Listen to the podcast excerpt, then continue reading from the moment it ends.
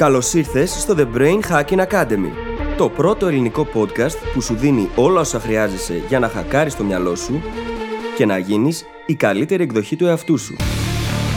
Μαζί σου, η Φίλης Γαβριλίδου και ο Δημήτρης Γιώκας.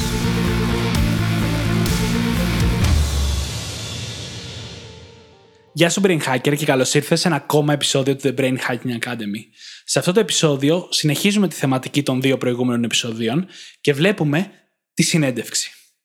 Ξεκινάμε μιλώντας για το πώς μερικές φορές μπορείς να προσπεράσεις όλη τη διαδικασία με το βιογραφικό και να φτάσεις κατευθείαν στη συνέντευξη. Είναι κάτι που δεν προλάβαμε να πούμε στο επεισόδιο για το πώς να βρεις δουλειά και το βάλαμε σε αυτό. Στη συνέχεια, μελετάμε τα τρία στάδια της συνέντευξης: την προετοιμασία, την ίδια τη συνέντευξη και το τι να κάνουμε μετά. Όπως καταλαβαίνεις, η προετοιμασία ήταν το πιο σημαντικό κομμάτι του επεισοδίου, γιατί εκεί γίνεται η περισσότερη δουλειά και για αυτό που θα γίνουν κατά τη διάρκεια. Μιλάμε για το πώς εμείς πρέπει να φερόμαστε, τι πρέπει να λέμε, τι πρέπει να μελετάμε πριν ξεκινήσει η συνέντευξη, καθώς και πολλά άλλα που θα ακούσεις στο επεισόδιο. Δεν θα σε κρατήσω άλλο εδώ και σου εύχομαι καλή ακρόαση. Καλησπέρα Δημήτρη. Καλησπέρα φίλης, τι κάνεις; Δεν άλλαξε απολύτως τίποτα στα τελευταία 45 λεπτά. Συγγνώμη, στο προηγούμενο επεισόδιο δεν είπες ότι θα αρχίσεις να απαντάς ότι δεν είσαι καλά για να λέμε κάτι διαφορετικό; Όχι, δεν είπα αυτό. Είπα ότι θα λέω κάτι διαφορετικό απλά. Α, απλά κάτι διαφορετικό. Έτσι, ναι. Όπως καταλάβατε, κάνουμε αυτή την ηχογράφηση συνεχόμενα από τις προηγούμενες εβδομάδες. ναι, και τώρα που μας ακούτε, εγώ μάλλον έχω πάει Αθήνα, έχω δει το Δημήτρη ξανά από κοντά, έχω επιστρέψει ήδη στη Θεσσαλονίκη. Σωστά, αλλά αυτά δεν έχουν γίνει την ώρα της ηχογράφησης, οπότε. Και μάλλον έχω μετακομίσει κιόλας. Όχι μάλλον, έχω μετακομίσει, οπότε. Wow! Φιλοδοξίες.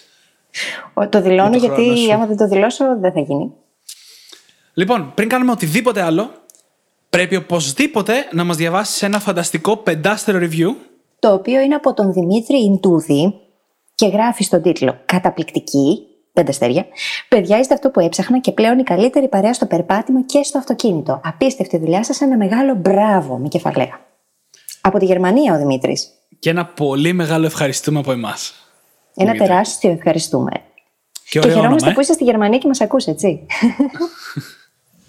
το ότι τον λένε Δημήτρη. Ναι. Ταυτίστηκες εσύ. Είπα και ωραίο όνομα, δεν άκουσες. ναι, το άκουσα. Λοιπόν, λοιπόν, πάμε στο θέμα του σημερινού μας επεισοδίου. Άντε, πάμε. Λοιπόν, σήμερα συνεχίζουμε από τα θέματα των τελευταίων επεισοδίων και μιλάμε πρακτικά για τη συνέντευξη. Δεν καταφέραμε να την καλύψουμε στο επεισόδιο του πώς να βρεις δουλειά. Και έχει και πάρα πολύ μεγάλη σημασία και για όσους θέλουν να αλλάξουν καριέρα, προφανώς. Οπότε σήμερα καλύπτουμε τη συνέντευξη. Και μιας και μιλάμε σε αυτά τα επεισόδια για το πόσο σημαντικό είναι το storytelling, θέλω να πω μια ιστορία για το πώς μερικές φορές μπορούμε να προσπεράσουμε τη όλη τη διαδικασία με τα βιογραφικά και τα cover letter και να πάμε κατευθείαν σε μια συνέντευξη. Ήμουνα κάποια στιγμή σε ένα συνέδριο για δουλειές και είχα πάει στο πάγκο της Accenture, μία από τις μεγαλύτερες συμβουλευτικές εταιρείες. Και όπως πήγα στο πάγκο και μίλησα με την υπεύθυνη του ανθρώπινου δυναμικού του HR, μου είπε όχι. Ευθέως, ξεκάθαρα, δεν θυμάμαι καν γιατί αυτή τη στιγμή, μου είπε επιτόπου όχι. Ότι δεν ενδιαφέρονται να με δούνε παραπάνω τότε. Συνήθως δεν συμβαίνει αυτό. Συνήθως σου λένε να θα δούμε, άσε μα το. ξέρεις, άσε στο βιογραφικό και θα σε καλέσουμε άμα είναι. Οπότε μου είχε κάνει εντύπωση. άκυρο στην ψύχρα. ναι, ναι, ναι, άκυρο στην ψύχρα, όντως. και πηγαίνω αργότερα, την ίδια μέρα, σε μια ομιλία που έκανε ο διευθυντής του ανθρώπινου δυναμικού. Δηλαδή, ο ακριβώς από πάνω προϊστάμενός της. Mm. Και μου άρεσε πάρα πολύ η ομιλία. Του είπε μερικά πολύ ωραία πράγματα για το πώς να βρεις μια θέση εργασίας σε μια μεγάλη συμβουλευτική εταιρεία όπως η Accenture. Στο τέλος λοιπόν της ομιλίας του πηγαίνω και του μιλάω. Mm-hmm. Όπως κάνω πάρα πολύ συχνά σε ομιλητές. Και από ό,τι φάνηκε, έκανα μια πάρα πολύ καλή δουλειά στο να πωλήσω τον εαυτό μου τη, τη δυναμική μου. Όχι mm-hmm. τα, τις δεξιότητες που είχα εκείνη τη στιγμή, αλλά το πόσο γρήγορα μαθαίνω και το πόσο γρήγορα εξελίσσομαι και το πού μπορώ να φτάσω. Mm-hmm. Και επί τόπου, επί τόπου μου ζήτησε να το αφήσω τα στοιχεία μου και την επόμενη μέρα με πήραν τηλέφωνο και με καλέσαν για συνέντευξη. Ενώ ακριβώς νωρίτερα είχα φάει χιλόπιτα, ξεκάθαρα, από την υπεύθυνη του ανθρώπινου δυναμικού. Και μάλιστα είχα και κάποιες ανησυχίες ότι ξέρεις, πήγα πίσω από την πλάτη της και θα με κοιτάει με μισό μάτι. Αλλά πήρα τη συνέντευξη. Έκανες δηλαδή ένα συνεντευξιακό bypass. ναι, ακριβώς. Και Ε, Έτσι το έχω σημειώσει κιόλας, bypass. Και είναι, υπάρχουν πάρα πολλές φορές που μπορούμε να χρησιμοποιήσουμε το δίκτυό μας για να κάνουμε bypass στι βασικές διαδικασίες. Και πρέπει να εκμεταλλευόμαστε αυτές τις ευκαιρίες γιατί πολλές φορές μπορεί το βιογραφικό μας να μην είναι ικανό να μας προχωρήσει μπροστά. Ενώ εμείς, σαν χαρακτήρες, σαν προσωπικότητες, να μπορούμε να λάμψουμε σε μια συνέντευξη. Και είναι κρίμα να στερούμαστε την ευκαιρία να λάμψουμε μόνο και μόνο γιατί ένα χαρτί δεν μπορεί να αποδώσει τη λάμψη μας. Ανέφερες το απόλυτο CV hack. Ναι. Τώρα όμως, πάμε στα επόμενα, τα οποία έχουν να κάνουν με την ίδια τη συνέντευξη. Και σε αυτό το σημείο θα σου πούμε, αγαπητέ ακροατή ή αγαπητή ακροάτρια, πώς χωρίζονται τα βήματα σε τρεις φάσεις. Το πρώτο είναι η ίδια η προετοιμασία πριν πας στη συνέντευξη. Το δεύτερο είναι η ίδια η συνέντευξη φυσικά. Και το τρίτο είναι το μετά τη συνέντευξη. Ωραία. Να ξεκινήσουμε με την προετοιμασία. Φυσικά. Καταρχάς, είναι πάρα πολύ σημαντικό πριν πάμε σε μια εταιρεία για να δώσουμε συνέντευξη και για να είμαι ειλικρινής, και πριν καν στείλουμε το βιογραφικό και το cover letter, έτσι, γιατί χρειάζεται να την έχουμε κάνει αυτή τη δουλειά, γράφοντας το cover letter και βελτιστοποιώντας το ίδιο το βιογραφικό. Είναι σημαντικό όμως να έχουμε μελετήσει τον κλάδο και την ίδια την εταιρεία. Να γνωρίζουμε κάποια βασικά και ουσιαστικά πράγματα, τα οποία θα μας βοηθήσουν να επικοινωνήσουμε καλύτερα με αυτόν που θα μας πάρει τη συνέντευξη. Να δείξουμε ότι έχουμε πραγματικό ενδιαφέρον και ότι κατανοούμε το πώς δουλεύουν κάποια πράγματα και ξέρουμε πώς εμείς ερχόμαστε να συμπληρώσουμε το σύνολο. Αυτό αν δεν το κάνουμε εκ των προτέρων, χάνουμε ένα πολύ σημαντικό στάδιο της ίδιας της συνέντευξης, της ίδιας της διαδικασίας. Και είναι εκείνο το ότι έχουμε δείξει πως πραγματικά μας ενδιαφέρει και ότι θα καταβάλουμε, θα πάμε αυτό το έξτρα μίλι και θα καταβάλουμε τον κόπο που χρειάζεται για να γνωρίσουμε την εταιρεία καλύτερα και ότι δεν πηγαίνουμε κάπου στα τυφλά απλά για να βρούμε μια δουλίτσα. Και αυτό μπορεί πια να γίνει με μια απλή έρευνα στο ίντερνετ. Δεν χρειάζεται να κάνουμε τρελά πράγματα. Μπορεί να γίνει με το να βρούμε κάποιον που εργάζεται σε συγκεκριμένη εταιρεία και να πάρουμε feedback δικό του. Να μας μιλήσει για την εσωτερική κουλτούρα. Ναι, ναι. Για το πώς είναι τα πράγματα Πολύ στην βοηθητικό εταιρεία. αυτό. Ναι, να ρίξουμε μια ματιά στο site της εταιρείας. Να διαβάσουμε και το about page και το τι κάνουν, ποιοι είναι οι στόχοι τους. Όλες οι εταιρείες πλέον Ναι. τα γράφουν αυτά Ναι. στα site τους. Είναι σημαντικό να ξέρουμε το γιατί τους. Για ποιο λόγο κάνουν αυτό που κάνουν. Αν υπάρχει βέβαια, γιατί δεν έχουν εστιάσει όλες οι εταιρείες σε αυτό. Κοίτα, θα σου πω, είναι πάρα πολλές εταιρείες, ειδικά όσο μεγαλύτερες είναι, τόσο πιο σίγουρο είναι αυτό, έχουν ένα mission statement. Ακριβώς. Και μπορείς να βρεις για ποιον λόγο τουλάχιστον ισχυρίζονται ότι κάνουν ό,τι κάνουν και να βασιστείς πάνω σε αυτό. Και επίσης πρέπει να ξέρεις σε τι συγκεντρώνονται εκείνη την περίοδο. Δηλαδή, μπορείς να έχεις πολύ μεγάλες εταιρείες, όπως η Microsoft, οι οποίες ανά περίοδο συγκεντρώνονται σε συγκεκριμένο κομμάτι υπηρεσιών που προσφέρουν περισσότερο, το οποίο δεν φαίνεται τόσο πολύ προς τα έξω. Αν δεν, αν δεν πας να το. Να δεις μια ομιλία, ας πούμε, του CEO της εταιρείας. Την τελευταία ομιλία που έκανε δημόσια, ας πούμε. Τέτοια πράγματα βοηθάνε πάρα πολύ. Και σε πιο μικρές καταστάσεις, που μπορεί να μην έχει ομιλία ο, ο διευθυντής, μπορείς πάρα πολύ απλά να βρεις τι κάνει η εταιρεία. Τι κάνει, ποιος, πού στοχεύει, ποια είναι τα προβλήματα που αντιμετωπίζει, ποιος είναι ο ανταγωνισμός. Είναι βασικά πράγματα για να μπορείς να βρεις μέσα σε πολύ λίγο χρόνο κιόλας. Ναι. Τα οποία όμως το Και- να τα ξέρεις δείχνουν κάτι έτσι. Και σε βοηθάει όλη αυτή η διαδικασία να κερδίσεις τις εντυπώσεις. Γιατί έχεις πάει το έξτρα μίλι και αυτό μετράει πάρα πολύ. Δείχνει ότι θα το πας το έξτρα μίλι ακόμα και μέσα στο εργασιακό περιβάλλον αφού σε προσλάβουν. Ναι. Όταν έκανα μια συνέντευξη για τη Microsoft, με ρωτήσανε αν ξέρω ποιος είναι ο CEO. Ε, με, με ρωτήσανε αν ξέρω πού συγκεντρώνεται η εταιρεία εκείνη τη στιγμή και ή ξέροντας πού, με ρωτήσανε τι ξέρω για αυτό το αντικείμενο τέλος πάντων, για να μην μπω σε λεπτομέρειες. Οπότε ρωτήθηκα για το τι έχω μελετήσει πρακτικά, έτσι, αν το σκεφτείς. Ναι, δεν είναι αρνητικό το ότι μας κάνουν τέτοιου τύπου ερωτήσεις στις συνεντεύξεις. Είναι κάτι πολύ καλό εφόσον έχουμε κάνει εμείς την προετοιμασία από πριν. Φυσικά. Και ειδικά στη συνέντευξη, αλλά και γενικά στην έβρεση εργασίας, θέλω να σκεφτόμαστε κάθε τι ως εξής. Αν σε όλα τα άλλα είμαστε ίσοι με κάποιον άλλον, αυτό θα μας ξεχωρίσει. Ναι. Και, και αυτό, αν το σκεφτόμαστε για κάθε ένα πράγμα χωριστά και τα χτίσουμε όλα για αυτόν τον λόγο, τότε σχεδόν πάντα κάπως θα ξεχωρίζουμε από τους άλλους. ναι, δεν υπάρχει περίπτωση να μην ξεχωρίσεις. Θες να πας εσύ στη- στο επόμενο σημείο. Ναι, ναι, θα πάω, θα πάω γιατί κολλάει πάρα πολύ με αυτό που λέγαμε τώρα. Γιατί το να ξέρεις την επιχείρηση σου δίνει ένα ακόμα τεράστιο πλεονέκτημα, το οποίο είναι να εντοπίσεις τι δεξιότητες ήδη έχεις, σε περίπτωση που αλλάζεις καριέρα, τι δεξιότητες έμαθες στην προηγούμενη σου δουλειά, οι οποίες μεταφέρονται στη δουλειά που ψάχνεις, εκεί που είσαι για συνέντευξη. Έχουμε μιλήσει στο παρελθόν για τη μεταφερσιμότητα της γνώσης και είναι γνωστό πλέον σε εμάς ότι πολλή γνώση, ότι πολλή γνώση μπορεί να μεταφερθεί με πολύ εφάνταστους τρόπους. Όταν λοιπόν κάνουμε εμείς τη δουλειά να εντοπίσουμε τις δικές μας δεξιότητες και τις δικές μας γνώσεις και ξέρουμε και αρκετά για την επιχείρηση ώστε να μπορέσουμε να πούμε, κοίτα να δεις, αυτό μεταφέρεται, αυτό μεταφέρεται, αυτό μπορούμε να το φέρουμε στη συνέντευξη. Και να δείξουμε ταυτόχρονα ότι κάναμε τη μελέτη μας, ότι ξέρουμε τους εαυτούς μας και ότι έχουμε την αναλυτική ικανότητα να κάνουμε αυτή τη σύνδεση. Όλα ανεκτήμητες δεξιότητες και ανεκτίμητες διαδικασίες για τον άνθρωπο που μας παίρνει συνέντευξη. Γιατί είναι οι ήπιες δεξιότητες οι οποίες είναι απαραίτητες στον 21ο αιώνα. Και όλοι ναι, τις ναι. αποζητούν, έτσι, όλοι τις ψάχνουν. Αυτό θέλουν ναι. να δουν. Δεν θέλουν να δουν πόσα πτυχία έχω. Δεν τους νοιάζει βασικά τόσο ναι. πολύ. Γιατί για να πήγες στη συνέντευξη τα έχεις αυτά τα πτυχία που ζητούσαν Οπότε από εκεί και μετά πώς ξεχωρίζεις από όλους τους Καλά, μην το λες. Μην το λες. Ναι, OK, okay, δεν το λέω. Okay. Ε. Αλλά στις περισσότερες περιπτώσεις τα έχεις. Όχι, θέλω να πω, μην το λες, γιατί δεν έχω βρει μέχρι σήμερα εγώ μπροστά μου ούτε μία θέση εργασίας που να έλεγε απαιτείται πτυχίο και να μην έχουν πάρει συνέντευξη από άτομα χωρίς. Και ακόμα ναι. περισσότερο, ναι. ακόμα περισσότερο δεν έχω βρει θέση που να ζητάει προπηρεσία και να μην έχουν πάρει συνέντευξη από άτομα χωρίς προπηρεσία. Μιλάω για θέσεις junior, έτσι. Κοίτα, αυτό συχνά το κάνουμε γιατί βλέπουμε τις προποθέσει που έχει μια θέση και λέμε Α, δεν θα στείλω εγώ γιατί δεν έχω αυτό.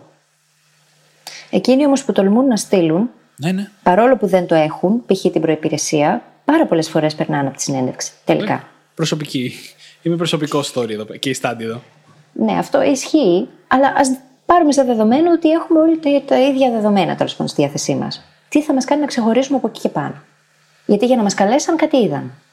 Μα ναι. Μα και να μην τα έχεις, το μόνο που πρέπει να κάνεις θα προσπαθήσεις περισσότερο σε αυτά που έχεις. Ακριβώς. Δεν μπορείς να κάνεις κάτι άλλο σε περιορισμένο χρονικό διάστημα τουλάχιστον. Δεν μπορείς να πας να πάρεις ένα πτυχίο σε δύο εβδομάδες από τη μέρα που έστειλες το βιογραφικό μέχρι τη μέρα της συνέντευξης. Έτσι είναι, ναι.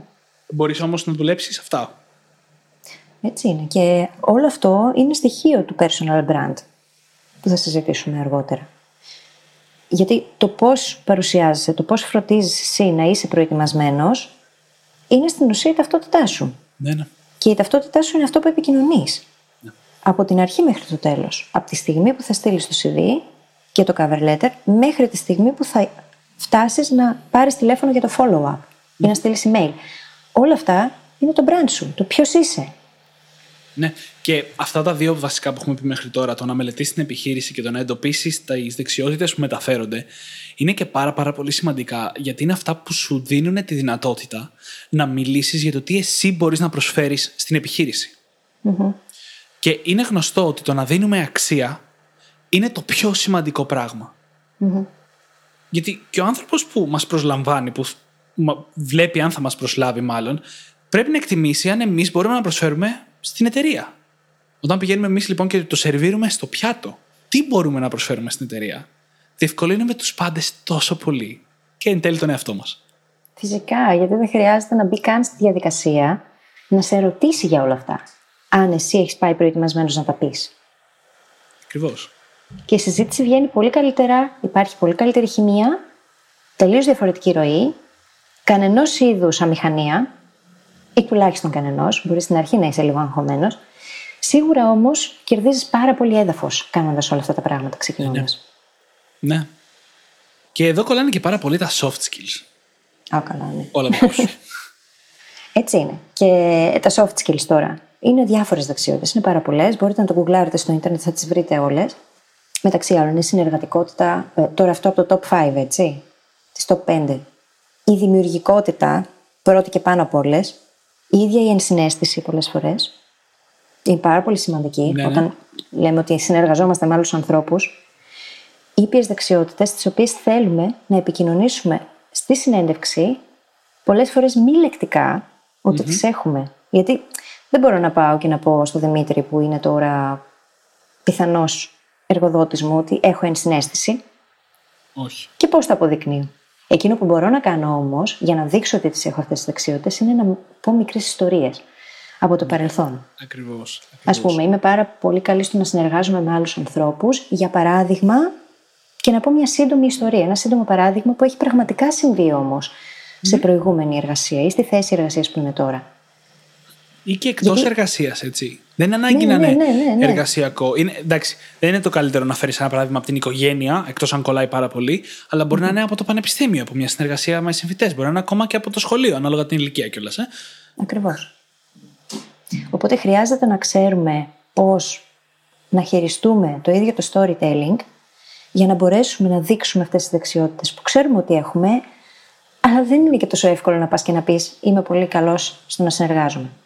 Και πώς μου το αποδεικνύεις; Πώς μπορώ εγώ να καταλάβω ότι όντως συμβαίνει αυτό; Και πώς έγινες τόσο καλός στη συνεργασία; Μπορεί κάποιος να μοιραστεί το ότι παλιότερα δεν ήταν και πώς εξελίχθηκε στο να Ακριβώς. γίνει; Πολύ δυνατό αυτό. Ναι, Πολύ δυνατό. Το να μοιράζεσαι κάτι σαν αποτυχία και να δείχνεις πώ έμαθες από αυτήν και πώ τώρα είσαι καλύτερος από αυτό, είναι απίστευτα δυνατό κόλπο στη συνέντευξη. Και δεν είναι καν κόλπο άμα είναι αλήθεια, έτσι. Ε, θέλουμε να είναι αλήθεια τώρα εδώ, Βα- ιδανικά βασικά μιλώντας. θέλουμε όλα να είναι αλήθεια, αλλά το τρόπος που λες την ιστορία, το storytelling που λέμε, είναι πάρα πολύ σημαντικός. Βασικά αυτό είναι που τα, μετα, τα μεταμορφώνει και τα μετατρέπει όλα. Παραδείγματος χάρη, μια κλασική ερώτηση σε συνεντεύξεις είναι ποια είναι η μεγαλύτερη ισοδυναμία. Και εμένα ποτέ δεν μου άρεσε να απαντάω με τα κλισέ του στυλ. Η μεγαλύτερη μου αδυναμία είναι ότι είμαι τελειομανής. που θεωρείται έξυπνη απάντηση. Μακριά από τα κλισέ, παιδιά, μακριά, μακριά. Μακριά Όλοι από τα τα ίδια κλισέ, λένε. γιατί τα έχουν ακούσει και αυτοί οι άνθρωποι 25.000 φορές, έτσι. Ναι. Και εμένα μου αρέσει να απαντάω ότι μερικές φορές τίνω να εμπιστεύομαι πάρα πολύ αυτό που μου λέει το κεφάλι μου και δεν κοιτάω τόσο πολύ τα δεδομένα. Φέρω ένα παράδειγμα από ένα φοιτητικό διαγωνισμό που έγινε ακριβώς αυτό πριν πολλά χρόνια και συνεχίζω λέγοντας πως έμαθα από αυτό και τώρα πια δεν κάνω ποτέ αυτό το λάθος και θυμάμαι συνειδητά κάθε φορά να εξακριβώσω διάφορα στοιχεία και δεδομένα πριν πάρω μια απόφαση. Μέσα σε λίγες προτάσεις έχω δώσει μια ιστορία που, δι- και, και που δείχνω ότι απέκτησα επίγνωση σε κάτι δύσκολο. Ναι. Απαντάω μια κλασική ερώτηση με έναν πολύ καλό τρόπο και δείχνω πως έμαθα από αυτό και σήμερα είμαι καλύτερος. Ναι, πόσο σημαντικό είναι αυτό; Γιατί ε, έχουμε και έναν φόβο με την αποτυχία, έτσι. Νομίζουμε ότι όντως, αν έχουμε αποτύχει σε κάτι, είμαστε όντως αποτυχημένοι. Το θέμα είναι πώς χρησιμοποιώ την εκάστοτε αποτυχία, σε εισαγωγικά το βάζω, έτσι ώστε να γίνουμε καλύτεροι. Και αν αυτό καταφέρουμε να το επικοινωνήσουμε και κατάλληλα με μια ωραία ιστορία που θα πούμε, έχουμε κερδίσει τον ακροατή μας. Και αυτό μπορεί να γίνει επίσης στοιχείο του personal brand μας. Θέλω όμως να μιλήσεις στους ακροατές μας για αυτό, για αυτό που έλεγες νωρίτερα με το Twitter. ναι, έλεγα ότι είναι πάρα πολύ βοηθητικό, πάρα πολύ σημαντικό, ειδικά στη σημερινή εποχή. Δεν ήταν έτσι πριν 20 χρόνια. Αλλά σήμερα είναι να έχουμε personal brand. Ο James Altucher λέει ότι αν έχεις δύο πολύ ίδιου υποψήφιους και ο ένας έχει γράψει ένα βιβλίο, τότε θα πάρεις αυτό με το βιβλίο. 100%. Τώρα, δεν είναι η συμβουλή μας εδώ στο podcast να γράψετε από ένα βιβλίο για να μπορείτε να βρείτε δουλειά, έτσι. Αλλά υπάρχουν στοιχεία personal brand που μπορούμε να χτίσουμε, τα οποία είναι εύκολα, γρήγορα και είναι τόσο όσο ώστε να μας φέρουν μπροστά. Παραδείγματος χάρη, μπορούμε να αφιερώσουμε ένα από τα social media μας, παραδείγματος χάρη το Twitter, και να, να το αφιερώσουμε στον κλάδο των επαγγελματικών στον οποίο θέλουμε να είμαστε. Μπορεί στο Facebook μας και στο Instagram μας να βάζουμε φωτογραφίες από τα ταξίδια μας και από το φαγητό και από ό,τι θέλουμε, αλλά στο Twitter μας να μιλάμε μόνο για το επαγγελματικό τομέα. Και όταν έρθει η ώρα για, για να δώσουμε το βιογραφικό μας ή για μια συνέντευξη, μπορούμε να στείλουμε τον κόσμο εκεί και να δείξουμε έτσι ότι έχουμε χτίσει ένα μικρό, μικρό community, ένα μικρό brand σε ένα social media. Ή παραδείγματος χάρη, μπορούμε στο LinkedIn ή στο Medium να έχουμε γράψει δύο άρθρα πάνω στον κλάδο στον οποίο θέλουμε να μπούμε. Δεν είναι ανάγκη να είναι πολύ ή πολύ δύσκολο ή πολύ κουραστικό. Αλλά αν έχουμε κάτι να πούμε για αυτό το κομμάτι, δείχνουμε πάθος, όρεξη, διάθεση για μάθηση, διάθεση για να χτίσουμε το personal brand. Δεν είναι λίγο αυτό να το δείξεις. Ότι σε νοιάζει να έχεις personal brand. Και ένα γρήγορο τρικάκι εδώ πέρα τώρα, γιατί είπες ότι είναι καλό να τους παραπέμψουμε, να τους το δείξουμε, να τους στείλουμε εκεί. Στο email που στέλνουμε για να στείλουμε το βιογραφικό μας υπάρχει πάντα υπογραφή. Μπορούμε εκεί να έχουμε δώσει τα link, γιατί ούτως ή άλλως θα μπουν και θα μας ψάξουν. Στις περισσότερες των περιπτώσεων θα μας γκουγκλάρουν. Ναι. Μπορούμε να δώσουμε έτοιμα τα link, ας πούμε για το Twitter account, στο οποίο έχουμε ασχοληθεί με το συγκεκριμένο κλάδο, ή τα δύο άρθρα που έχουμε γράψει στο Medium ή κάπου αλλού, ή το ίδιο μας στο LinkedIn. Δώστε τα link κάτω στην υπογραφή, βάλτε τα link για εκει Και δώστε τους τίτλους, δηλαδή αν έχετε γράψει δύο άρθρα, βάλτε τον τίτλο των άρθρων και απλά μετατρέψτε το σε link για να μπορέσει ο άλλος να πάει να το δει. Ναι, ναι. Ε, για να τραβήξετε και το ενδιαφέρον, έτσι. Είναι πολύ χρήσιμο αυτό. Και, και εδώ Πριν συνεχίσουμε, θέλω να θυμίσω ότι μπορεί κάποια από αυτά να ακούγονται τεχνάσματα. Δεν σας λέμε πουθενά να πείτε ψέματα, έτσι, αλλά κάποια από αυτά ακούγονται σαν τεχνάσματα. Αλλά πρέπει να θυμόμαστε ότι έχουμε μια συνέντευξη της μισής ώρας για να αποφασιστεί αν θα πάρουμε μια θέση εργασίας. Που, αν το δούμε λίγο από την πλευρά του εργοδότη, αυτό σημαίνει ότι δεν θα προσλάβουν κάποιον άλλον αντί για εμάς. Σημαίνει ότι θα μας πληρώνουν το μισθό μας για ένα μεγάλο χρονικό διάστημα. Και σημαίνει ότι εμείς θα αναλάβουμε να φέρουμε εις πέρας δουλειά η οποία κρίνει πόσο καλά θα πάει η επιχείρηση. Οπότε έχουμε μισή ώρα για να πείσουμε την απέναντι πλευρά ότι είμαστε ο κατάλληλος άνθρωπος για κάτι τόσο μεγάλο και μια τόσο σημαντική απόφαση. Γιατί μερικές φορές ξεχνάμε πόσο σημαντική απόφαση είναι για την εταιρεία η πρόσληψη ενός εργαζομένου, έτσι. Οπότε αυτά τα συσσαγωγικά τεχνάσματα μας δίνουν τη δυνατότητα να δώσουμε, να δείξουμε την καλύτερη εκδοχή του εαυτού μας σε αυτή τη μισή ώρα. Έχοντας κάνει ήδη το 50% της δουλειάς προκαταβολικά. Εννοείται. Και έχοντας κερδίσει τις εντυπώσεις πριν καν πατήσουμε το πόδι μας στην εταιρεία. Πριν καν στείλουμε το βιογραφικό. Πάμε στο τελευταίο στάδιο της προετοιμασίας. Εννοείται. Για πες, ποιο είναι. Πρώτο τελευταίο μάλλον, γιατί έχω άλλο ένα. Πρόβα. Πάντα μα πάντα. Προβάρουμε την ίδια τη συνέντευξη. Προβάρουμε μπροστά στον καθρέφτη.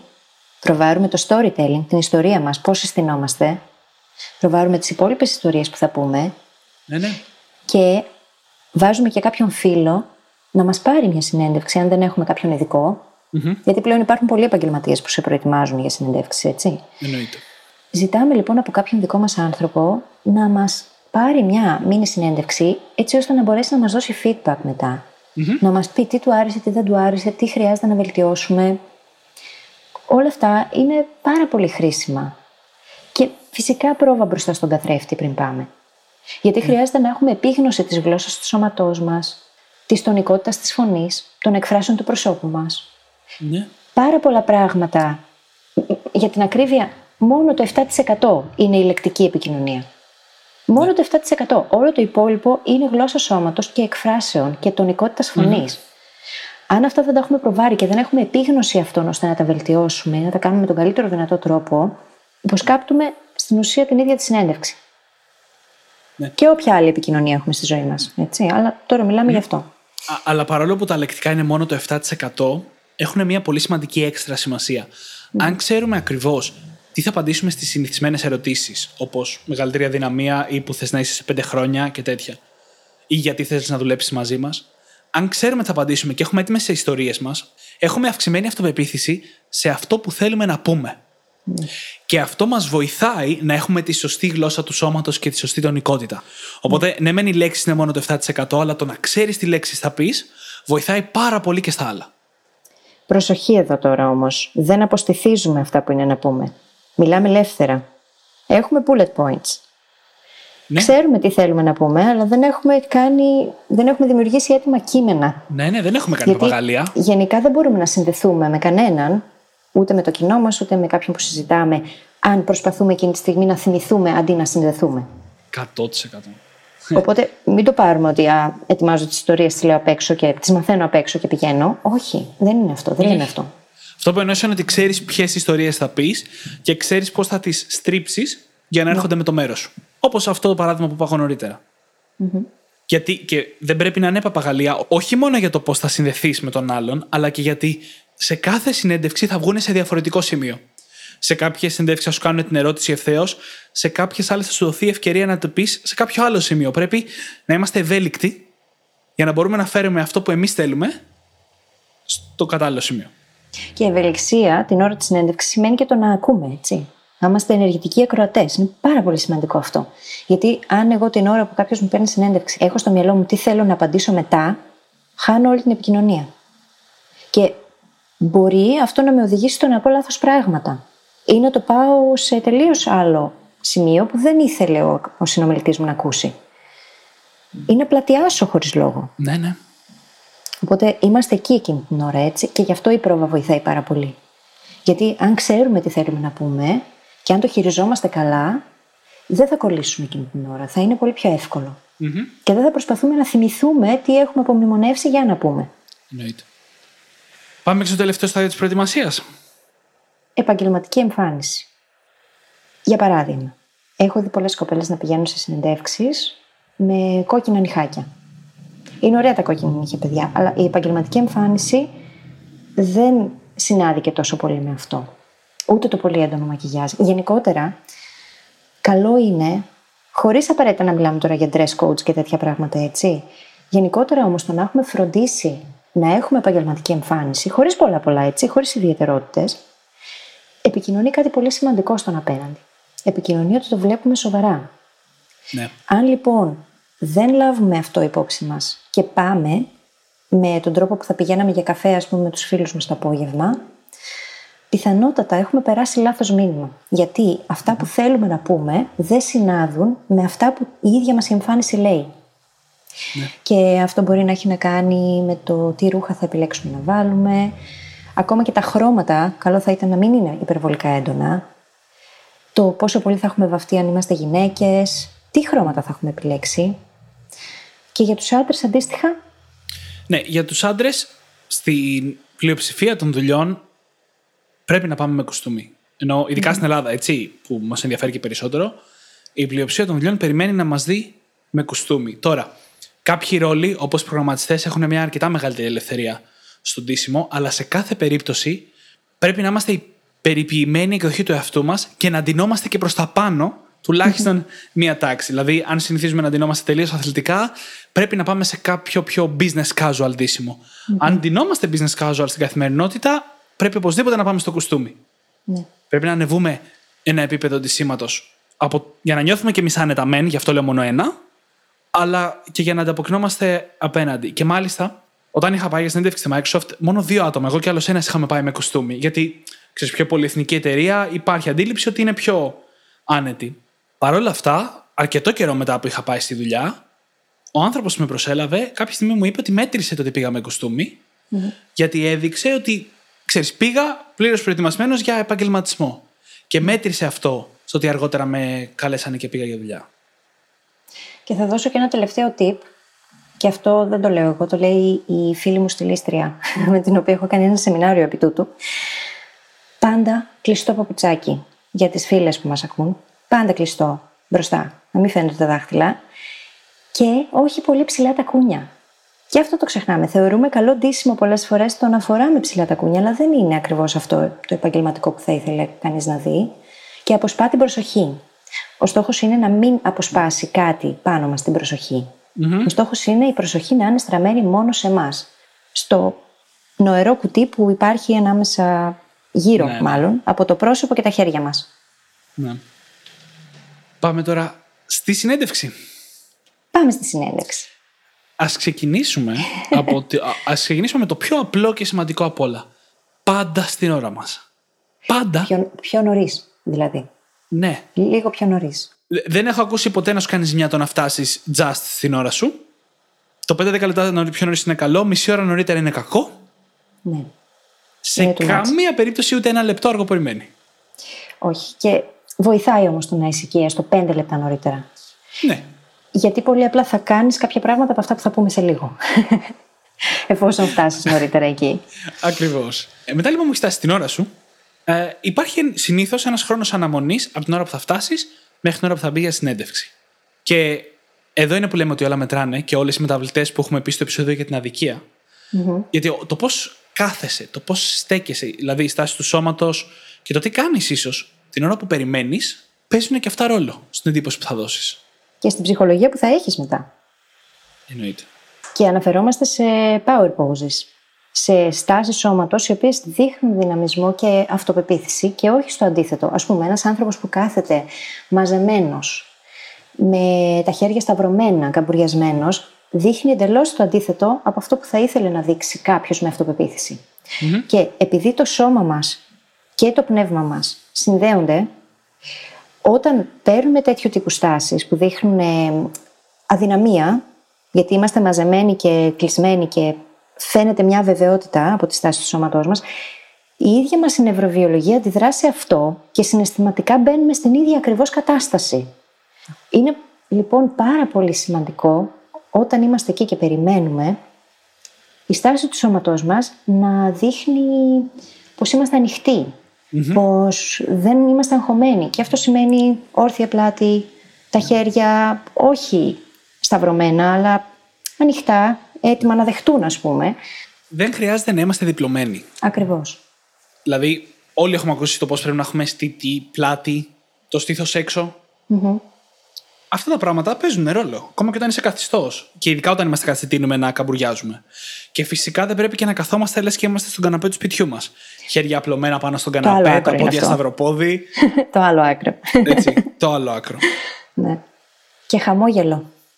Και είναι σημαντικό όχι μόνο για την εντύπωση που θα δώσουμε στον άνθρωπο στην υποδοχή της εταιρείας, ας πούμε, αλλά και γιατί τη στιγμή που θα έρθει να μας πάρει αυτός που θα μας κάνει συνέντευξη να πάμε στο δωματιάκι, εκείνη η εικόνα που θα δίνει η πρώτη εντύπωση. Ναι. Οπότε, αν εμείς είμαστε στιτοί, δεν έχουμε απλωθεί όπως είπαμε, χαμογελάμε, αυτό είναι το πρώτο πράγμα που βλέπει ο άλλος. Απευθείας όλη η συνέντευξη θα πάει διαφορετικά από ότι αν δει το αντίθετο που λέγαμε νωρίτερα. Και το αμέσω επόμενο στάδιο εδώ είναι η ίδια η χειραψία. Γιατί όταν θα έρθει να σε καλέσει, το πιθανότερο είναι ότι ή θα σε καλέσει ο ίδιος. Ναι, οπότε θα σηκωθείς και θα δώσετε τα χέρια. Και η χειραψία το ζω πολλές φορές και το σκέφτομαι πάντα. Μην είναι αδύναμη, αλλά ούτε και υπερβολικά δυνατή. Ναι, ναι. Γιατί δείχνει σταθερότητα χαρακτήρα. Πάλι επικοινωνούμε πράγματα με το πώς κάνουμε χειραψία. Και δεν θέλουμε να χάσουμε αυτή την ευκαιρία. Περνάνε όλα αυτά υποσυνείδητα βέβαια, αλλά δημιουργούν την πρώτη εντύπωση. Και πολλοί άνθρωποι το προσέχουν. Εγώ, ας πούμε, μόλις σας είπα ότι το προσέχω έτσι. Προσέχω πώς κάνει χειραψία κάποιος άλλος. Γιατί ναι, το, ναι, έχω στο νου μου. το έχω στο νου μου για μένα. Και εγώ, και Οπότε παρατηρώ και τον απέναντι. Και, και είναι κάποια πράγματα όπως η χειραψία που δεν είναι ότι θα κερδίσουμε τόσα πολλά αν την κάνουμε σωστά, όσο ότι θα χάσουμε αν δεν την κάνουμε. Ναι. Και δεν θέλουμε να χάνουμε τέτοιες ευκαιρίες. Δείχνει αυτοπεποίθηση. Όπως είπαμε πριν, δεν έχουμε και πάρα πολλέ. Έχουμε μισή ώρα συνέντευξη. Ακριβώς. Δεν έχουμε και πάρα πολλές ευκαιρίες να δώσουμε εντύπωση. Ναι. Και πολλοί τίνουμε να, ξέρεις, μπαίνουμε στο τρυπάκι ότι μα θα πω μισή ώρα θα μιλήσω για τον εαυτό μου, θα με ρωτήσουν πράγματα, τι σημασία έχει; Έχει. Τεράστια σημασία έχει. Οι άνθρωποι θα πάρουν την απόφαση για το αν θα σε έχουν στην οικογένεια της επιχείρησής τους για πολλά χρόνια. Ναι. Είναι σημαντική απόφαση αυτή. Ναι, ναι.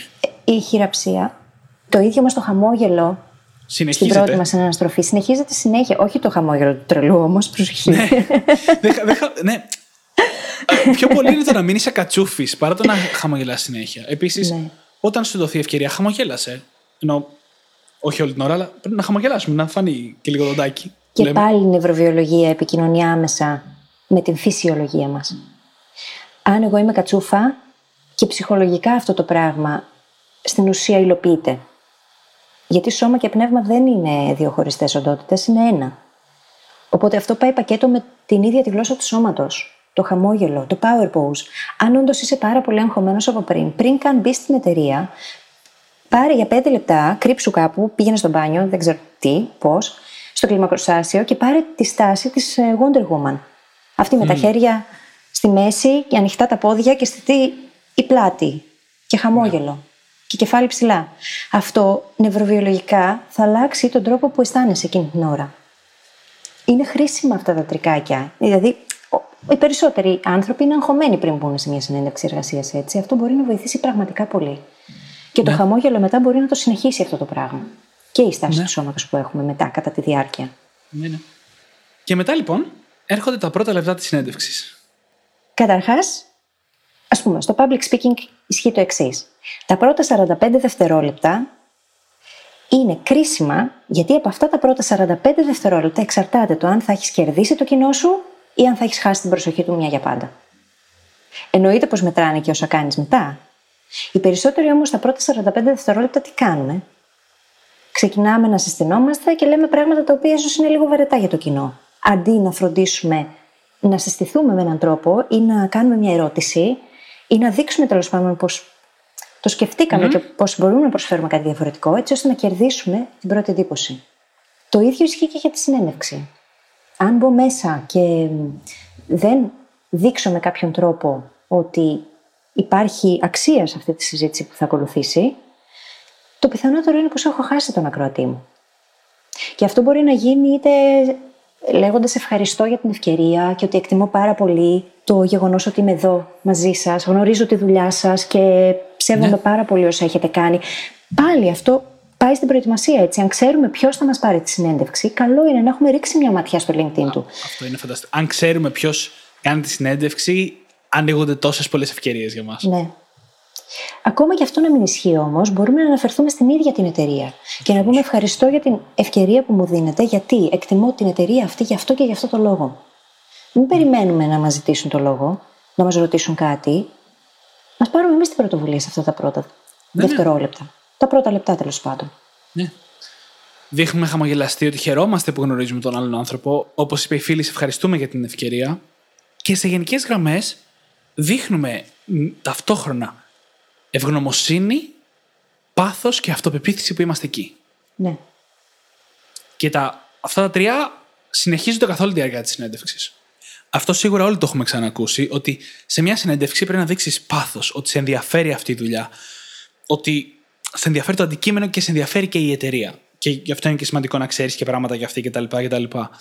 Επίσης θέλει να δείξουμε αυτοπεποίθηση. Ότι πιστεύουμε ότι μπορούμε να είμαστε εκεί. Ότι είμαστε κατάλληλοι, είμαστε ή πλέον κατάλληλοι υποψήφοι, μάλλον. Ότι μαθαίνουμε πάρα πολύ γρήγορα και ότι μπορούμε να προσαρμοστούμε σε όλες τις συνθήκες. Αυτό είναι το καλύτερο και κόλπο, αλλά και η καλύτερη λογική για την αυτοπεποίθηση. Και εγώ παλιά άκουγα να λένε ότι, ότι πρέπει να έχεις αυτοπεποίθηση στη συνέντευξη και σκεφτόμουν, μα αν δεν έχω τις δεξιότητες που χρειάζονται, τι κανω Και αυτό που άλλαξε σε μένα είναι ότι άρχισα να πιστεύω ότι μπορώ να μάθω τα πάντα γρήγορα. Και δεν άρχισα να το πιστεύω έτσι μόνος μου, έμαθα πώς να μαθαίνω, έτσι. Ναι, ναι, ναι. Και έχω πάει σε πολλές συνεντεύξεις και έχω επικοινωνήσει ακριβώς αυτό. Μαθαίνω πάρα πολύ γρήγορα, είναι από τα πιο δυνατά μου στοιχεία. Και ό,τι δεν ξέρω, ακόμα και από αυτά που χρειάζεται αυτή η δουλειά, μπορώ να το μάθω πριν προλάβει αυτό να χρειαστεί ή πριν προλάβει να αποτελέσει πρόβλημα, ανάλογα γιατί μιλάμε. Και πάλι μπορούμε να χρησιμοποιήσουμε εδώ παραδείγματα για να υποστηρίξουμε το επιχείρημά μας. Σύντομα παραδείγματα, όχι πλατιασμούς. Ναι, ναι. Μπορούμε όμως να αναφέρουμε κάλλιστα μια ωραία περίπτωση στην οποία χρειάστηκε να αναπτύξουμε μια συγκεκριμένη δεξιότητα πάρα πολύ γρήγορα, που δεν την κατήχαμε, πώς ανταπεξήλθαμε και τι αποτελέσματα επήλθαν. ναι.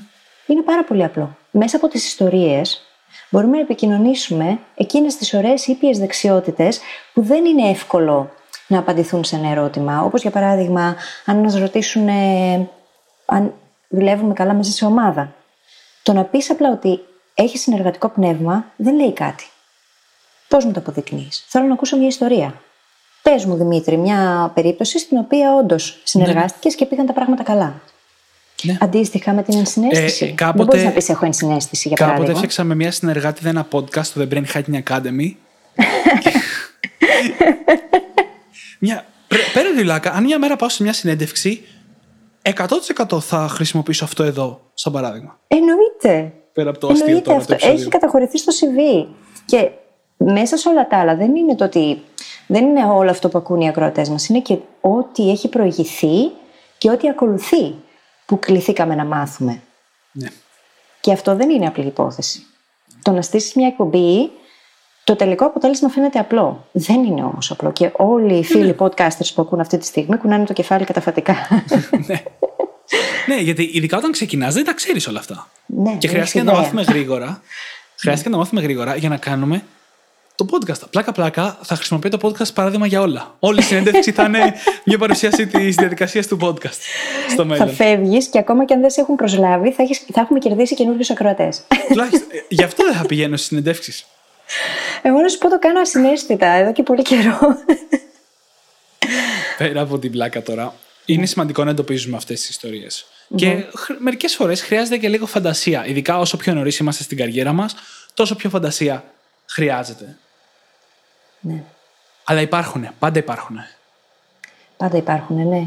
Και καλό είναι, ξαναλέμε, να έχει γίνει πρόβα εξ αρχής και να έχουμε καλύψει πιθανά σενάρια. Και να έχουμε παρακολουθήσει τον εαυτό μας ζωντανά πώς θα επικοινωνεί με την ίδια μας τη στάση. Και επίσης να πούμε και κάτι άλλο. Τα χεράκια μας είναι πολύ χρήσιμα στη συνέντευξη. Πάρα Το τι κάνουμε με τα χέρια μας. Καταρχάς, σε έρευνες που έκανε η Vanessa Van Edwards, ε, σε σχέση με το TED συγκεκριμένα, κατέληξαν στο συμπέρασμα πως οι πιο αξιόπιστοι και καλοί ομιλητές ήταν εκείνοι που χρησιμοποιούσαν με τον καταλληλότερο τρόπο τα χέρια τους. Γιατί όταν χρησιμοποιούμε τα χέρια μας με έμφαση και με στόχο συγκεκριμένο για να τονίσουμε κάτι που λέμε εκείνη την ώρα και τα χέρια μας ε, αποπνέουν σιγουριά αντί να είναι κάπου στη θέση μας στο πλάι ή να τα χρησιμοποιούμε για να ξέρω εγώ, να παίζουμε με το στυλό ή με το τετράδιό μας ή δεν ξέρω και εγώ τι άλλο, μπορούν και πάλι να αποπνεύσουν αυτοπεποίθηση και να επικοινωνήσουν στον απέναντι πως ξέρουμε γιατί μιλάμε. Ναι, ναι. Παρεμπιπτόντως, η φίλη τώρα που μιλάει γι' αυτό κουνάει αισθητά τα χέρια της. Συνέχεια το κάνω. Απλά τώρα επειδή Το μιλάω ξέρω. γι' αυτό το κάνω ακόμα πιο ναι, ναι, έντονα. ναι, ναι, ναι. Και όχι υπερβολές όμως. Ποτέ υπερβολές. Πάντα τα χρησιμοποιούμε τόσο όσο χρειάζεται για να τονίσουμε Ναι. εκείνο που έχουμε να πούμε. Να δεν κάνουμε μεγάλες κινήσεις όπου φεύγουν τα χέρια αριστερά, δεξιά, πάνω κάτω. Υπάρχει ένα κουτί μπροστά μας, έτσι από το στομάχι μέχρι το κεφάλι και λίγο αριστερά-δεξιά από τους ώμους, στο οποίο εκεί μέσα είναι λογικό να κινούνται τα χέρια. Οτιδήποτε έξω από αυτό είναι too much. Πάρα πολύ. Είναι υπερβολικό. Και μάλιστα στην επιστήμη της γλώσσας του σώματος, όταν χρησιμοποιούμε τα χέρια μας για να μιλήσουμε, αυτό λέγεται ότι χρησιμοποιούμε illustrators. Θα τους έλεγα ίσως δείκτες. Και δείχνει ότι αυτό που λέμε βγαίνει περισσότερο από μέσα μας. Ότι είμαστε πιο ειλικρινείς και πιο σε σύνδεση με αυτά που πραγματικά νιώθουμε και πιστεύουμε. Και ακόμα και αν ο άνθρωπος που μας παίρνει συνέντευξη δεν έχει ιδέα για αυτά τα πράγματα, αυτό μεταδίδεται στους άλλους ανθρώπους. Περνάει ασυναίσθητα. Ναι, ναι, δεν περνάει γίνεται υποσυνείδητα. συνειδητά. Η γλώσσα του σώματος σχεδόν ποτέ δεν περνάει απολύτως συνειδητά. Επικοινωνούμε πράγματα ε, και με τις εκφράσεις του προσώπου μας. Γι' αυτό είναι πολύ σημαντικό να χαμογελάμε και όχι μόνο. Εκπέμπουμε πράγματα τα οποία περνάνε στον απέναντι με πάρα πολλούς τρόπους. Σκεφτείτε μόνο το εξής. Κάθε δευτερόλεπτο ο εγκέφαλός μας προσλαμβάνει λίγο περισσότερο από 11 εκατομμύρια bit πληροφοριών. Bit bits. Beats. Bits πληροφοριών, λοιπόν. Από αυτά τα 11 plus εκατομμύρια, εκείνα που καταγράφονται από το συνειδητό νου είναι μόνο 40 με 50. 40 με 50 προς 11 εκατομμύρια plus. Σκεφτείτε τη δυσαναλογία που υπάρχει εδώ. Και γι' αυτό η πρόβα παίζει πάρα πολύ σημαντικό ρόλο. Να ξέρουμε πώς κινούμαστε. Ναι, ναι. Να έχουμε αυτεπίγνωση του πώς κινούμαστε, πώς φερόμαστε, πώς μιλάμε. Ο τόνος της φωνής επίσης είναι πολύ σημαντικός. Οι παύσεις που κάνουμε επίσης είναι πολύ σημαντικές. Απαγορεύονται τα. Ε, το πάλι Α, καλά που το έπεισα ναι. αυτό, ε. είναι, είναι, είναι σχετικά εύκολο να τα κόψουμε αν αποδεχτούμε ότι οι παύσεις δεν είναι τόσο πρόβλημα. Ναι, Ο λόγος που κάνουμε έσυχνα είναι γιατί φοβόμαστε τη σιωπή. ακριβώς. Μια μεγάλη παύση είναι καλύτερη από ένα. Ε, και, το οποίο δίνει την αίσθηση ότι δεν ξέρουμε τι λέμε, ότι χάνουμε τα λόγια μας. Και είναι και εκνευριστικό τώρα εδώ που τα λέμε, έτσι. Ναι. Σκέψου να έχεις έναν ομιλητή στο stage, ο οποίος θα κάνει ε, α, ο. Και μόνο που το ακούμε τώρα εδώ είναι ενοχλητικό. Και θα πω το εξής. Εμείς οι podcasters εδώ οι δύο, εγώ και λίγο νωρίτερα από τον Δημήτρη, γιατί είχα και ένα άλλο podcast παλιότερα, χρειάστηκε να προσπαθήσω ενεργά πολύ για να καλλιεργήσω τη δεξιότητα του να μην κάνω τέτοιου τύπου θορύβους. ναι, ναι, ναι. Δεν ήταν εύκολο, ήθελε πολύ πολύ αυτεπίγνωση και το ίδιο συμ- συμβαίνει και για τον Δημήτρη, έτσι. Ναι, ναι, και 100%. γενικότερα σε ό,τι θέλουμε να βελτιώσουμε στη λεκτική μας επικοινωνία ή στη γλώσσα του σώματός μας. Αν όμως αφιερώσεις το χρόνο και την προσπάθεια, θα αλλάξει. Θα γίνει. Δεν υπάρχει κάτι που να μην μπορούμε να καταφέρουμε να αφιερώσουμε το χρόνο και την προσπάθεια. Τώρα, δύο ακόμα πραγματάκια που θέλω να πω για μέσα στη συνέντευξη. Έτσι. Ένα, είναι πολύ καλό να δείχνουμε ότι κατανοούμε τη θέση του απέναντι. Να δείχνουμε ενσυναίσθηση. Θέλω να, θυμηθούμε, να θυμόμαστε λίγο εδώ κάτι που συχνά ξεχνάμε, ότι η επιχείρηση παίρνει μια σημαντική απόφαση εκείνη τη στιγμή. Μπορεί εμείς να έχουμε τη δικιά μας ατζέντα που θέλουμε να μας προσλάβουν προφανώς, αλλά και η επιχείρηση την ενδιαφέρουν κάποια πράγματα. Οπότε είναι καλό να κρατάμε αυτά που εμείς έχουμε να πούμε σύντομα, περιεκτικά, και να βοηθάμε τον εργοδότη, τον πιθανό εργοδότη, να δει αυτά που ψάχνει. Ξαναλέω, όχι ψέματα. Αν δεν έχουμε κάτι, λέμε δεν το έχω, δεν το ξέρω, θα το μάθω. Καλά, είπες ενσυναίσθηση. Αν δεν έχεις ενσυναίσθηση, δεν μπορείς να το. Ε, Βασικά, η ενσυναίσθηση σε αφήνει να παίξεις ό,τι κοροϊδέψεις έχεις. τον άλλον. Δεν είναι αδύνατον. Ναι, αλλά δείχνοντας αυτή την ενσυναίσθηση, δίνουμε ξανά αυτό που λέγαμε νωρίτερα, δίνουμε την αξία στον ε, πιθανό εργοδότη. Δείχνουμε τι μπορούμε εμείς να προσφέρουμε και δείχνουμε ότι καταλαβαίνουμε τη θέση της εταιρεια Και δείχνουμε ότι προσπαθούμε να καταλάβουμε και εμείς που ταιριάζουμε μέσα σε αυτή. Μια ωραία ερώτηση είναι να ζητήσεις να σου εξηγήσουν το day to day, την καθημερινότητα δηλαδή της δουλειάς σου. Δείχνει ότι σε ενδιαφέρει να μελετήσεις βαθύτερα αν αυτό σου ταιριάζει και σένα, το οποίο είναι καλό. Δεν είναι καλό να δείχνεις ότι πας τυφλά εκεί. Και δείχνει ότι σε ενδιαφέρει να κατανοήσεις και καλύτερα την εταιρεία. Είναι πάρα πολύ σημαντικό. Γενικότερα είναι καλό να κάνουμε και εμείς ερωτήσεις. Γιατί πολύ φοβόμαστε να κάνουμε ερωτήσεις εν μέσω συνέντευξης. Δεν είναι όμως απόφαση ζωής μόνο για εκείνους. Είναι απόφαση ζωής και για εμάς. Γιατί εμείς θα αφιερώνουμε το 1 τρίτο της ημέρας μας κάθε μέρα. Βγαίνοντας στη δουλειά. Εννοείται. Και είναι σημαντικό το να μας περάσουν εκείνοι από συνέντευξη, να τους περάσουμε όμω κι εμείς. Και το day to day είναι σημαντικό να το ρωτήσουμε. Και τις αρμοδιότητες μας, κατά πόσο υπάρχουν δυνατότητες ανέλυξης, πιθανό. Να συζητήσουμε για τα χρήματα εφόσον δοθεί η ευκαιρία για το μισθό μας. Mm. Δείχνει αυτοπεποίθηση αυτό το πράγμα. Δεν είναι κάτι αρνητικό. Θέλουν να τα ακούν. Ναι. Και δεν είναι και κακό να ζητήσουμε τα χρήματα. Ναι. Δηλαδή να έχουμε μια ιδέα περίπου τι θα μπορούσαμε να. Τι, τι δίνεται σε αυτή τη θέση και να ζητήσουμε και λίγο παραπάνω. Ναι. Όχι υπερβολές πάνω, σε καμία περίπτωση όμως δεν πρέπει να χαντακώσουμε τον εαυτό μας. Γιατί κανείς δεν θα διαπραγματευτεί υπέρ μας από την απέναντι. Θυμάμαι πριν κάποια χρόνια για το άλλο podcast να το συζητάω αυτό με μια φίλη η οποία ασχολούνταν με αυτό το πράγμα και να μου λέει πως συνήθως οι εργοδότες έχουν ένα budget 20% παραπάνω που μπορούν να δώσουν για την εκάστοτε θέση από αυτό που δηλώνουν ότι μπορούν. Α μα στείλει ένα email κάποιος από κάποιο HR αν διαφωνεί. Ναι. Μα και πάλι είναι καλύτερα, είναι καλύτερα να τους φέρεις αυτούς να σου πούνε μπορούμε, μπορούμε εμείς να δώσουμε μέχρι Ναι. Γιατί είναι και μια διαπραγμάτευση η όλη διαδικασία. Εκείνοι κάνουν ένα βήμα πίσω, το οποίο εσένα σου δίνει τη δυνατότητα να κάνεις ένα βήμα μπροστά, ό,τι και αν σημαίνει αυτό σε κάθε περίπτωση. Ναι. Μπορεί να ζητήσεις κάποια παραπάνω αρμοδιότητα, κάποια παραπάνω προοπτική, αντί για το μισθό που σου στερούν, κάποια παραπάνω ευκαιρία για μάθηση. Ναι υπάρχουν πράγματα που μπαίνουν στη διαπραγμάτευση και από τη δικιά μας πλευρά. Ναι, η συνέντευξη δεν είναι κάτι το οποίο σε καλούν για να το περάσεις. Αποτελεί διαπραγμάτευση. Και η διαπραγμάτευση από μόνη της, αν δείξεις πως την έχεις σαν δεξιότητα, αποτελεί μεταφέρσιμη δεξιότητα την οποία τη χρειάζεσαι σε οποιονδήποτε κλάδο και σε οποιοδήποτε τομέα της ζωής σου. Ναι. Χρειάζεται να μάθουμε να διαπραγματευόμαστε. Και μπορούμε να μάθουμε να διαπραγματευόμαστε. Και θέλουν και να το δούνε και από την πλευρά μας, έτσι. Δηλαδή, το να πάω και να δεχτώ οτιδήποτε μου πούνε αμαχητή, γιατί απλά δείχνω ότι απλά έχω ανάγκη τη δουλειά και δεν έχω ασχοληθεί παραπάνω με το να καλλιεργήσω τέτοιου τύπου δεξιότητες, δεν με βοηθάει καθόλου. Και διαπραγμάτευση δεν σημαίνει καυγάς, σημαίνει συζήτηση. Σε καμία περίπτωση. Επί ίση όρη και εκείνη τη στιγμή επικοινωνούμε ότι και εμείς το βλέπουμε πάρα πολύ σοβαρά όλο αυτό που γίνεται. Ναι. Λοιπόν, για χάρη του χρόνου, ναι. να πούμε γρήγορα τα δύο τελευταία κομμάτια για τη συνέντευξη, για να περάσουμε και στα μετά. Λοιπόν, πρώτο κομμάτι είναι πολύ βοηθητικό να έχουμε φτιάξει το βιογραφικό μας έτσι ώστε να μας βοηθήσει με τη συνέντευξη. Σε πάρα πολλές συνεντεύξεις θα περάσει ο πιθανός εργοδότης στο βιογραφικό μας κατά τη διάρκεια της συνέντευξης, θα το κοιτάει και θα μας ρωτάει σημεία από αυτό. Αν εμείς έχουμε φροντίσει εκεί λοιπόν να βάλουμε κάποια, κάποιες δεξιότητες μας ή να, πούμε, να παρουσιάσουμε πράγματα που έχουμε κάνει σε προηγούμενες δουλειές με συγκεκριμένο τρόπο, έτσι ώστε όταν ερωτηθούμε να μπορέσουμε να πούμε τις ιστορίες που έχουμε προετοιμάσει. Είναι και αυτό μια δεξιότητα που όσο περισσότερε συνεντεύξεις περάσουμε, τόσο καλύτερα θα μπορέσουμε να το Φυσικά, φτιάξουμε. Βελτιώνεσαι κάθε φορά.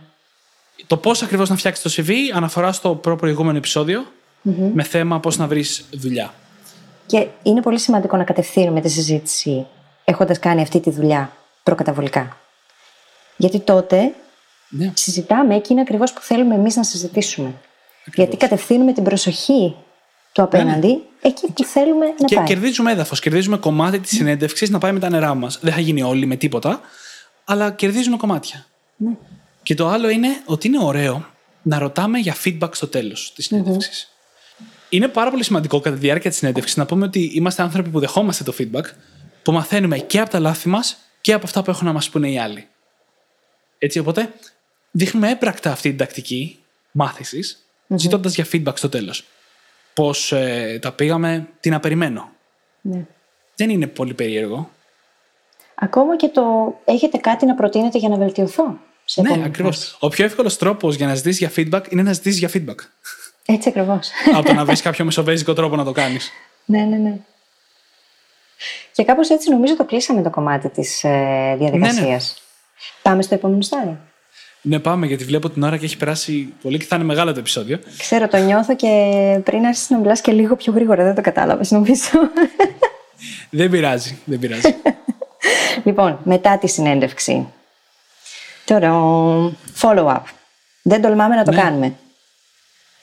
ναι. Χρειάζεται μετά από λίγες μέρες, μια εβδομάδα ιδανικά, να πάρουμε ένα τηλέφωνο ή να στείλουμε ένα email στον ανθρωπο ο οποίος ήταν υπεύθυνος για τη συνέντευξή μας και να ζητήσουμε feedback, να μάθουμε τι έγινε, τι γίνεται με τη θέση.